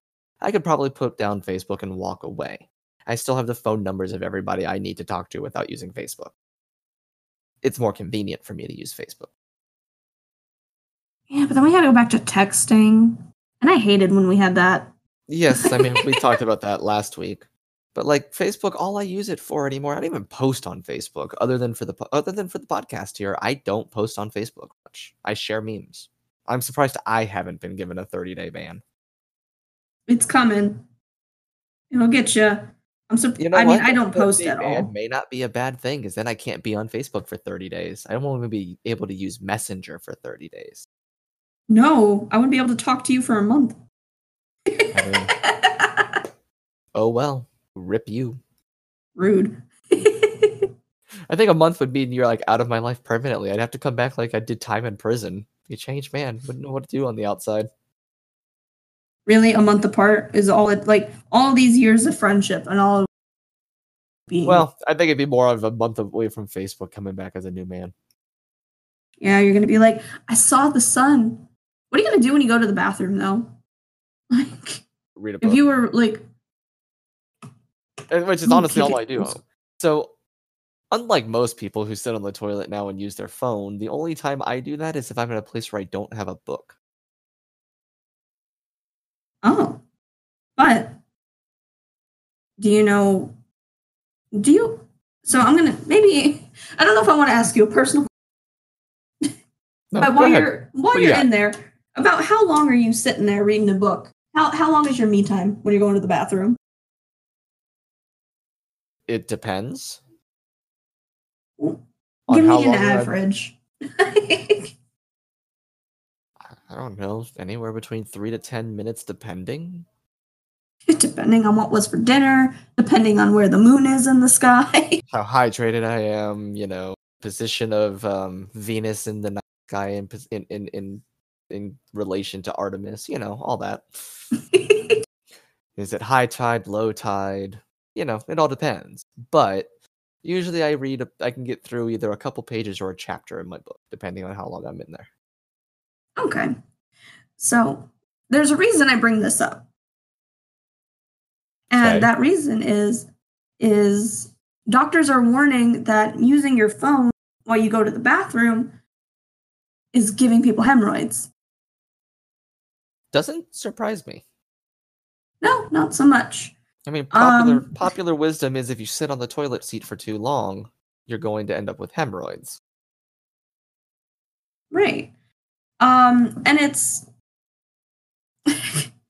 and it's because like I mean like you're just kind of sitting there. You're not you know pumping and dumping and So, calling it a day. are you telling me this is why Preparation H is flying off the shelves because millennials have hemorrhoids? Is this why Preparation H is still in the market? Wow.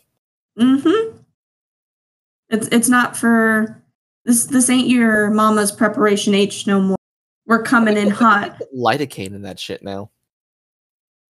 Really? That's kind of terrifying because I use lidocaine Well, they put, dabbed by lido- they repeatedly. put uh, lidocaine and I, I have icy hot with lidocaine in it. Ooh, that actually sounds nice though. So yeah, To get numbed from it being like a little too cold, but then also a little too hot. So- But like you get the effects of it. Yeah, I'm for that. you're right. Um, but yeah, so apparently spending too much time on your phone while you're just kind of sitting there after your business is done, and I know we probably all do it, especially at work when you're on the clock and you've got that me time, and you're like, hey, let me just sit here for a second. You know, thinking about it, I should probably put make this clear to our listeners. Do not swap icy hot lidocaine for Preparation H with lidocaine. oh no! And if you do, feel free to write me your experience so we can share it on the podcast. we can do a dramatic reading, Yes, I'll do a D&D voice.